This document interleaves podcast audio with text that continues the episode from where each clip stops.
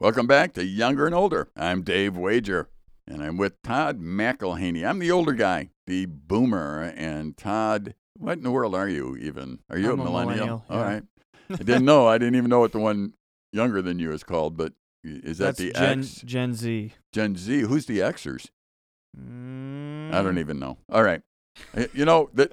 I think though. I don't care what generation you're from. I know people are saying yes, boomer, but Ha. the the truth is you got the same needs as everybody else. You know, there's a God, Mhm. He loves you. You need to respond to Him. And if I come to you with a simple solution like that, does it make sense, or do you think I'm just an old boomer? Um, for what now? If I come to you and just say, you know what, life is a lot simpler than you're making it. You, you Mhm. don't need to even know what generation people are from. Hmm. You, what you need to do is know there's a God. You're not Yeah. Him. Let Him love you. And then you need to love other people. I don't care what generation they are. Yeah. I don't care what color their skin is. I don't, I don't care what country they're from. Mm-hmm.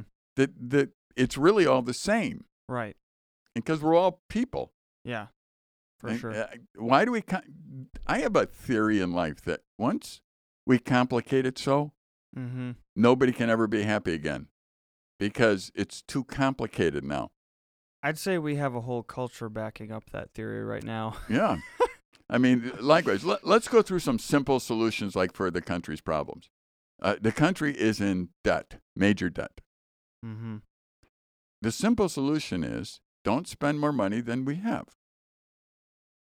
There you go. Any questions? You know, I, I mean, when I look at that, simple. I- way too simple. I know, and they would all say, "Oh, the, the, it's so much more complicated than that." You've made it so complicated that we can't fix it. mm-hmm. You know, Yeah. um, I've I've talked to a few mechanics lately. Um, I like mechanical stuff, but I'm beginning to miss the old cars. You Because- could work on them with a toolbox. Yeah, you know, I mean, Yeah. old mechanics used to be able to just fix things. Now you got to have them plugged in somewhere, and they're so sophisticated. Something's got to read them, and computer You know, what I mean, it's like, oh my goodness, I, what good are mechan? The mechanics are trained totally different Mm. than they used to be. I think, you know, uh, from what they tell me, the newest stuff out, you need to be a rocket scientist to actually figure it all out, or you plug it in, and if it doesn't tell you that way, you don't know what it is. I had a friend growing up. His mom got this Mercedes, and they said it had more technology on it than the first space shuttle. Yeah. It's like, what? Well, and you're just driving that down the highway? yeah, you know, this, here's here's something very simple that does show my age. When I when I was getting a car, my my dad told me, you know, Dave, be careful. You know, you can get a car with all that fancy stuff like a cassette record, you know, cassette player in it, and uh, it just gives you more to go wrong. And and I thought, there's a simple man. yeah, You know, I mean, if you have a if you don't have a cassette player in your car, it's not going to go bad. it's true. And if the car is just you know simple, hmm uh, and you know, it's funny. The military knows that. If we years ago we went and got, we were able to get some uh, old army surplus trucks for camp. Hmm. And when I say camp, I mean Silver Birch Ranch, and and we brought them here. And when I opened the hood, they were they were Dodge Power Wagon four wheel drive pickup trucks, painted camo, and we got them from somehow army surplus or whatever it was. You open Sure. the hood, there were no pollution devices on it. There was no power brakes. There was no power steering. I seriously, you could open the hood. You could get in there and run around and close the hood. And it- was just engine, Wow. engine, Huh. transmission. That was really it. And I, I thought, so I asked some old military guys, he goes, Yeah, you want all that other stuff on the battlefield? Hmm. Just keep it simple. I mean, Yeah. you got to fix the tranny, you got to fix, you know, the pistons or something, or you got to fix the timing. I mean, yeah. let's not make it overly complicated. We got to get from here to there. Right. Yeah. And I'm Huh, thinking, Interesting.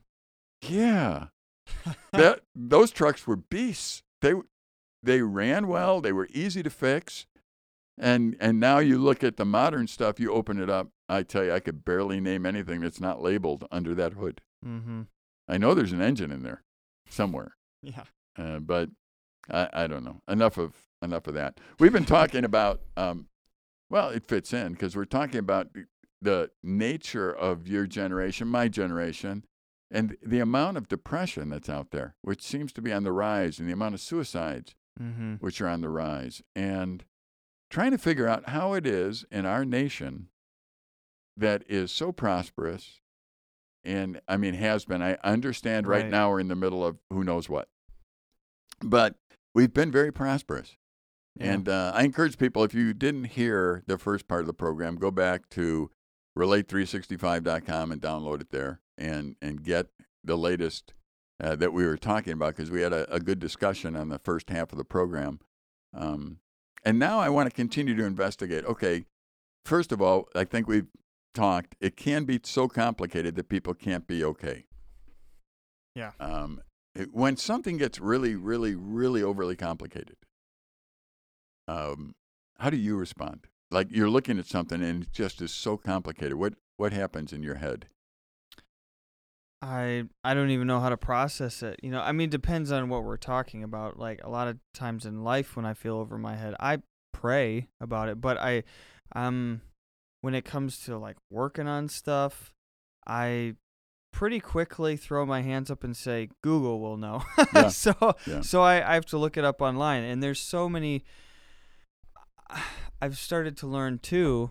Like if I've had this problem, Right. I'm not the first person to have this problem. Right. So I try to go to the source, which, you know, ends up being Google a lot of times. But I mean, I go brain numb.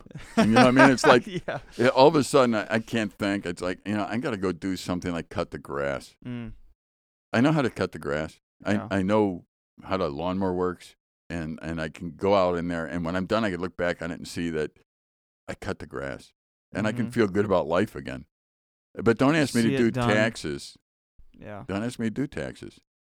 Um, years ago, I did them. My kids, it was funny because whenever I was doing taxes, the kids would go, "Uh oh, we're getting out of the house." It wasn't- It wasn't that I was mean or anything. It's just, oh, you know, I have a master's degree in education. I ought to be able to understand what they wrote. mm-hmm. That's funny. And by the end of it, I am questioning my sanity. I'm questioning everything I made or didn't make and whether I needed to put it down. And I, it just was so complicated that I thought, can't you just tell me send 10%? right. I, I, I'd it's be, too simple. I'd be fine with that. yeah. anyway, I, I think one of the things that all people need to work at is sim- is boiling things down to a much simpler system. Mm-hmm. So I'll give you s- uh, some examples. The last part of the program, I said, as a teacher, there were no bad students, only bad teachers. If I'm a student, there are no bad teachers, only bad students. You know, and so I take responsibility. Um, in my my marriage, I've realized that when there's things not working well, I'm self-centered most likely. Mm-hmm. So that's where I start. Yeah. I don't want to complicate it more because I could say, well, if she would say and, and this person would do and we would have more money. And now I've just complicated it with a lot of stuff. Right. And there's no way to fix all that stuff I just threw out. mm-hmm. So I'll never fix it. But I can fix the idea of being self absorbed. Yep. So, If you're willing to deal with it. yeah. well, and I realized that it goes both ways. So uh, it- when there is a problem in my marriage, either myself or my wife are being self absorbed. And if you start there, now it could be that we both are. I understand that. But but that's where you start. Most of Mhm. the time you you can sort it out before it gets bad. Or in your family, my family, okay, it could be one of the children that's totally self absorbed. Mm-hmm. So we have to teach them that simple truth mm-hmm. of the body principle. You know, I mean, there's fingers, there's toes, everyone's got to go in the right direction. You know, what I mean, yeah. so, you know, I mean, but if you can boil it down, uh, people that, you know, I was talking to a young man about credit cards, and he was saying, I don't know if I should ever get a credit card. And I said, I don't know. Do you have credit cards? I do, yeah. Uh, do, you, do you pay them every month? Every month. Yeah. We actually, yeah, I got a rewards card because we are very strict about paying them off, and we haven't had to pay for hotel rooms for a while when we Yep. travel. And you know what? So, my wife and I do the same. And and really, people sometimes, young people say, "Oh, so you you aren't afraid to go in debt?" I said, "We don't go in debt. Mm-hmm. These guys are counting on you going in debt, Mm-hmm. but we don't do that, Yeah. and we do get the perks." So yeah, you know, uh, my wife and I go out west skiing every year. most of on that. points. I'm well. Most of it on points. The the so far the motel has been all on points, Hmm. all the time.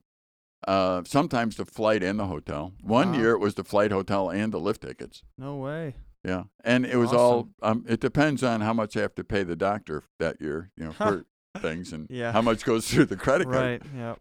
But the bottom line really is, it, you know, what I told this young person was, well, here's what I would do. You know, I mean, you could get a credit card, but I would start with a pretty strict limit. You know, I would say, you know, a thousand dollars or something, or even less, where you say, you know, it, it just won't. That's my credit limit, and I would see how you handle it. And if you can handle it, okay. You know, if you can't, if you're going to go into debt, don't use it. But the simple principle is don't spend money you don't have. See that that's what I'm getting to. It's Yep. not Yep. it's not overly complicated. Here's what happens when you complicate the budget. You go into a place and you go, "Well, I do have a credit card and you know, I mean, we do need the couch. We don't have a really good we we need one." and uh, I don't know how people live without couches. And I you know, the kids are only young for so long. We're never going to have a couch when they're young. I, maybe we should just put it and you know get it now and pay this off as soon as we can and uh and then you go and you buy a car and it's like well get, you know we gotta have a reliable car and okay so you borrow the money there and need new windows in your house and they're willing to loan you the money for the next hundred years Right. Eh, eh, you know before you know it your monthly bills they're complicated Mm-hmm. Because you're looking at this one and that one and this one and this one and your mind goes numb and you're going i'll never get out of this Mm-hmm. i think that could help cause a little depression Yeah. in life. So simplify it and make sure you don't spend more than you have. And if you can't handle a credit card, don't get one. If you can't make the credit card work for you, don't get one. Mhm. know, Yeah. Um, get a debit card or or get cash and spend it, but don't don't do it. So simple principles, right. you know. Let's get back to we were talking in between about depression because Yep. I mean you brought that back up too, like um, and I think credit cards can play into it. People get so much, but still get they still buy a lot of things that they want, you know. So But those things don't know. start to own them, don't you think? yeah, Because every time they look at them, they realize if they don't keep their job, they're going bankrupt right away mm, mm-hmm. because they can't pay for it. yeah, that's true. Now, here's what's interesting. I think if you think about it, if you think about the economy in a country as being a uh, like the ocean and and it rises, the tide Right. rises. When the economy in a whole nation goes up, everybody gets more. Mm-hmm. Okay, so if uh, if our nation's doing well economically and the businesses are doing well economically, yes, I, I understand those who took the risk to get there get more money. Mm-hmm. Uh, in other words, if uh, an owner of a business who really risked his life savings and went out and borrowed and started a company, mm-hmm. they're going to get rewarded more. Um, but so is the worker if everything goes up. So, Right. so all of those that work for Amazon, you know, they're Yeah. they're getting paid. yep. The owner gets paid even more. But without his ingenuity, except everybody's getting more Right. because Amazon exists. And what I'm finding is that our, as our country, as everything in our country is going up, rising, you would think people would be happier, but they're not. They're more depressed and more suicidal as things get better. Hmm. Why do you think that is?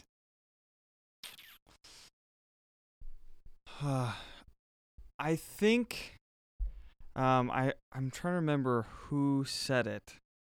Um but it says meaning uh the quote was something to the effect of meaninglessness does not come from need oh, I'm trying to remember how that went. Anyways, it came down to um meaninglessness is excess of pleasure. Okay. That's what it was. That's what it was. So meaninglessness is not lack of pleasure. Meaninglessness is found in the excess of pleasure. right. And I think that's where we are as a culture.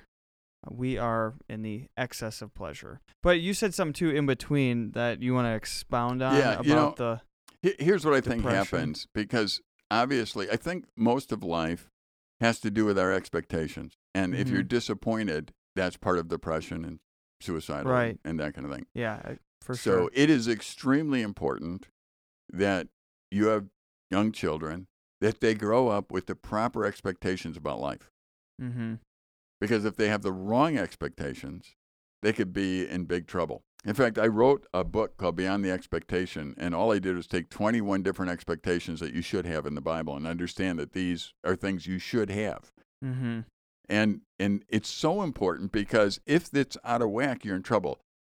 What I think is being revealed by the idea that the the whole tide is rising, the economy got better, everybody is really in a better position, but there's more suicide and depression.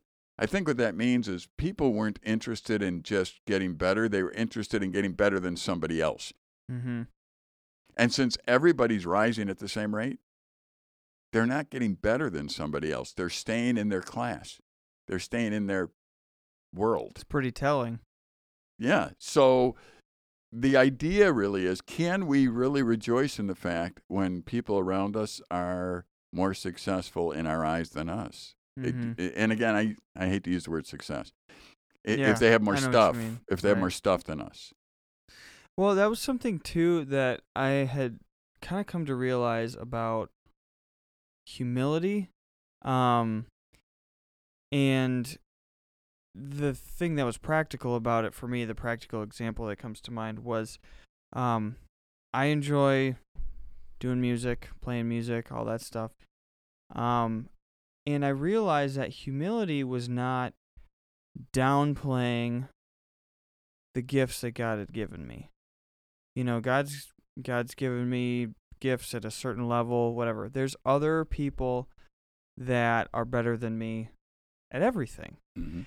Humility is being able to rejoice in whatever level of gift God has given me, but also being able to rejoice in somebody else's gift that God has given them, even if they're way better than me, but being able to rejoice in that and say, wow, you know, that is amazing. Yeah. Somebody's that gifted Absolutely. you know and not being jealous and wishing that was me but that's i think we as people are very prideful and we want to be the top and there's nothing wrong with setting goals but it depends on the motive you know jesus always brought it back to the heart you know if you want to be the best because you want to be better than other people right. that would be wrong if you want to be the best you can possibly be to glorify god you're you know two people could be doing the same thing one be right and one be wrong because it all i think comes back to the heart yeah. and uh, so i think i think that's that's huge You know, and I agree with you. I think uh, through the years, one of the things that I struggled with and really learned was the idea that uh, when I played sports, whether it be football, hockey, whatever I was doing in college, I am not the best. I never was. But I can give the best effort that I have. right And that always allowed me to be in a position to play and to do things. right And I could never say to anybody, yes, I was the best player that ever was on that field Mhm. or on the ice. You know, I mean, it, it, it didn't happen. In fact, I knew differently, right but I did give it 100% effort. mm-hmm And that's all I could do with the talent that I had and the body that I had.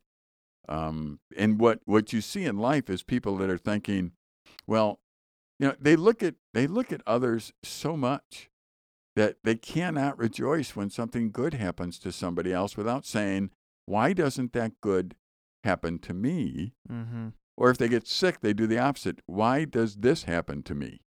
Yeah and there's that expectation thing again of like this shouldn't happen or whatever i like what you said about having our expectations align with reality Yep. as opposed to trying to align reality that's where i think a lot of people's depression comes from for example just kind of a simple um, example from my own life is before i was a parent i kind of had this expectation that it'd be like maybe four months and then the kid would be sleeping through the night great Yep. i'm four years into it now Still and, waiting. and this kid yeah both of our i mean they're getting they're don't get Sure. me wrong, they're getting a lot better. But I think if I had had the expectation that, you know, they're kids, Right. they they are growing and developing, and you know they have teeth coming in, and you know they're just growing, and everything is,